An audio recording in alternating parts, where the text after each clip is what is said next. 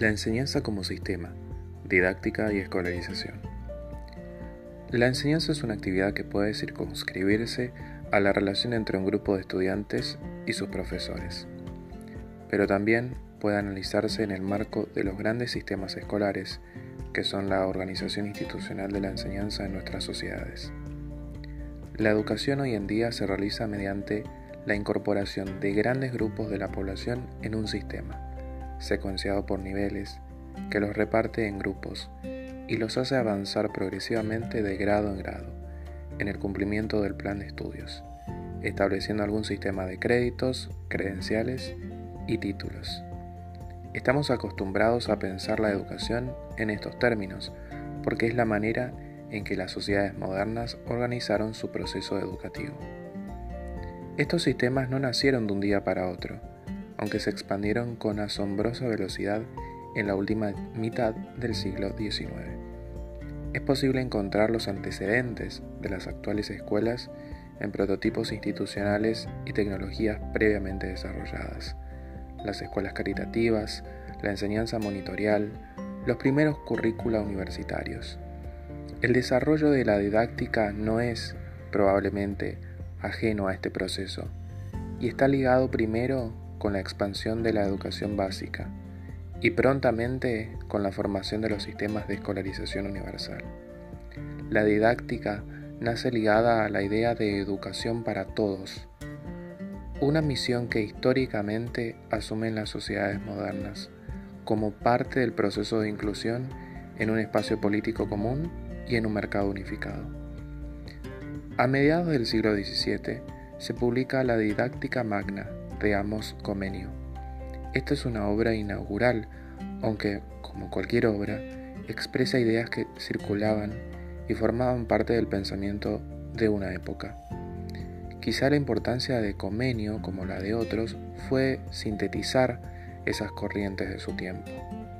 Comenio decía en 1657, Nosotros nos atrevemos a prometer una didáctica magna, esto es un artificio universal para enseñar todo a todos. Enseñar realmente de un modo cierto, de tal manera que no pueda menos que obtenerse resultados. Enseñar rápidamente, sin molestias ni tedio alguno para el que enseña ni para el que aprende. Antes, al contrario, con un mayor atractivo y agrado para ambos. Enseñar con solidez, no superficialmente ni con meras palabras, sino encauzando al discípulo en las verdaderas letras, a las suaves costumbres, a la piedad profunda. Finalmente nosotros demostramos todo esto a priori, es decir, haciendo brotar como de un manantial de agua viva raudales constantes de la propia e inmutable naturaleza de las cosas, las cuales, reunidas con un solo caudal, forman el universal artificio para organizar las escuelas generales. El párrafo contiene un completo programa que podría decirse tiene alguna vigencia más de 300 años después. Todavía buena parte del trabajo didáctico consiste en buscar afanosamente respuestas a, este tipo de cuestiones.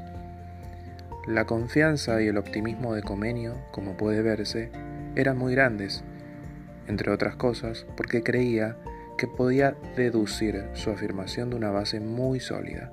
Esta base era la propia e inmutable naturaleza de las cosas. Evidentemente, aquel que lograra conocerla poseería el conocimiento fundamental para desarrollar un artificio universal para enseñar. En términos didácticos, la búsqueda de un fundamento sólido ha continuado. Tomó forma en la búsqueda de una teoría de la personalidad, una teoría de la mente, una teoría de la inteligencia, del aprendizaje, del desarrollo, de la transmisión cultural, etc. Los estudios educativos han buscado afanosamente algún fundamento sólido al cual amarrarse. A los que se recurrió últimamente con más frecuencia han sido los provenientes de distintas teorías del desarrollo, del aprendizaje, de la mente o de las ciencias cognitivas generales. No será esa, sin embargo, la perspectiva que se adopte en este texto. Comenio se atrevió a prometer un artificio para enseñar todo a todos. Es una sistematización teórica pionera en torno a la idea de tener un método. Comenio presenta una alternativa metódica, todavía basada, como señala Hamilton, en un modelo artesanal. Pero la idea de escuela, tal como cuaja en el siglo XIX, sigue en cierta medida la tecnología intelectual de la producción industrial. Esto también se refleja en los métodos de enseñanza. Para decirlo en otros términos, el desarrollo de las escuelas recurre al modelo del que se disponía para resolver el problema de producir algo en una escala mucho mayor a la conocida. Si se piensa bien, se verá que el desafío educativo de las sociedades modernas fue inédito, desarrollar la educación a escala universal.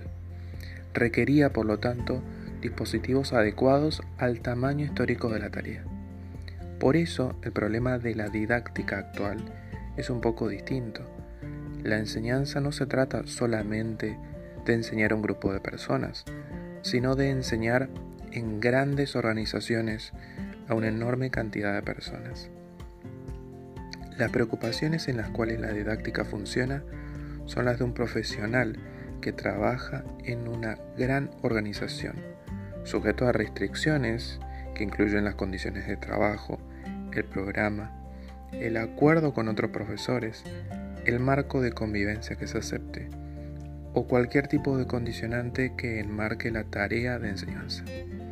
Desde ya, se puede adelantar que uno de los problemas críticos de la reflexión didáctica en el último tiempo es que, en gran medida, sigue pensando la situación de enseñanza en términos de un grupo libre de estudiantes, con un profesor libre de restricciones que eligen compartir un tiempo común de trabajo.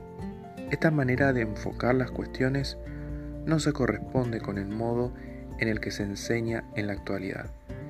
Es posible sugerir que puede haber una tensión entre un modelo de enseñanza basado en ideales pedagógicos trascendentes y las restricciones de la propia situación en la cual se quiere hacer funcionar ese modelo. Esta tensión es prácticamente inevitable y seguramente se expresará en la actividad cotidiana que tenga cada profesor. Estas cuestiones quedarán planteadas y serán retomadas a lo largo del texto, ya que interesa mantener presente la relación especial que existe actualmente entre la didáctica con la enseñanza y con los que enseñan. Queda la promesa de lograr un artificio universal. En su mayoría, la producción didáctica abandonó por ahora esa tarea se inclinó más bien por el desarrollo de estrategias ligadas con campos de conocimiento específicos, la didáctica de las ciencias sociales, de las matemáticas o de la música. Sin embargo, como veremos, distintos modelos pedagógicos proponen encuadres de trabajo generales que mantienen cierta independencia del dominio al cual se apliquen. El análisis de los distintos modelos de enseñanza que se proponen en el curso podrá ayudar a dilucidar las preguntas en torno a obtener algunas pautas metodológicas de carácter general. Según lo planteado hasta aquí, el trabajo didáctico mantiene un programa que trata de responder a un tipo de problemas propios de un largo ciclo histórico. Según quedó planteado, todavía mantiene vigencia la búsqueda de alguna tecnología que asegure la transmisión y que permita que la actividad de profesores y de alumnos sea lo menos pesada posible, con rapidez y de un modo agradable. También se vio que parte de este programa era la búsqueda de algún fundamento para ese dispositivo. Podía estar en la naturaleza de las cosas o en la naturaleza de la mente, en la naturaleza del aprendizaje, en la naturaleza de lo social. Se planteó por último que la enseñanza es una respuesta a un problema social. Como es sabido, cualquier solución a un problema social se da en algún marco de restricciones. Toda respuesta articula tecnologías, materiales y simbólicas, y fuerzas reales, el tipo de acumulación que se haya realizado y la capacidad para instalar ese problema y crear consenso acerca de la solución. La escuela, tal como la conocemos, es una respuesta al problema de asegurar la producción de las habilidades y de las mentalidades que una sociedad necesita.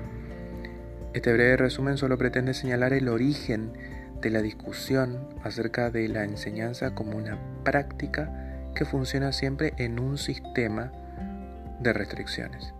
Con lo cual casi puede decirse que la didáctica, algo que se ocupa de la enseñanza, debería aprender a reconocer este hecho y utilizarlo en sus maneras de pensar los asuntos educativos.